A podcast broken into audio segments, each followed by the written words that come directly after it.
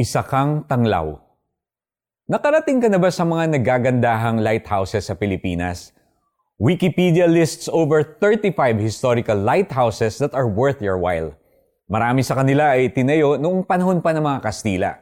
Aside sa pagiging isang magandang tourist attraction, ang mga lighthouses na ito ay patuloy na nagsisilbing tanglaw sa mga sasakyang pandagat para makarating ang mga ito ng maayos sa pier o sa pampang.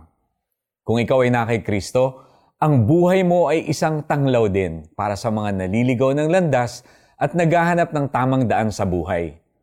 Maaring hindi mo napapansin pero malamang ay may mga nakatingin sa iyo at ikaw ang inspirasyon nila para magpatuloy sa buhay. Maaaring nasasabi mo, wow, nakaka-pressure naman. Totoo namang may pressure.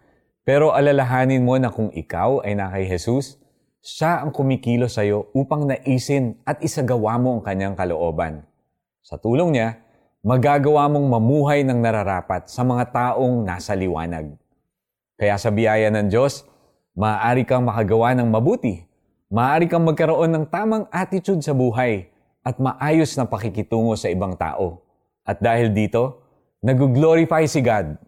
Marami kasi sa atin ang natural na reaksyon sa mga maling nangyari ay galit, inggit, depression, at marami pang ibang negative reactions. But because we believe in Christ, He Himself made and declared us to be the salt and light of the earth. He enables us to do good works na nagiging testimony ng kabutihan ng Diyos sa ating buhay. Hindi ito ano ah, upang ipagmalaki na mas magaling tayo kaysa sa kanila, kundi ito'y upang mabigyan ng papuri ang Diyos. Dasal tayo. Panginoong Jesus, salamat sa biyaya ninyo na na-experience ko sa araw-araw. Salamat na patuloy kayong kumikilo sa akin upang maging tanglaw din ako sa iba. At nang sa gayon ay mabigyan kayo ng papuri at maraming makakilala sa inyo bilang ilaw ng sanlibutan. Sa pangalan ni Jesus. Amen. At para sa ating application, maging tanglaw sa iyong pamilya sa pamamagitan ng pagtulong sa mga gawaing bahay o pagtuturo kay bunso sa kanyang assignment.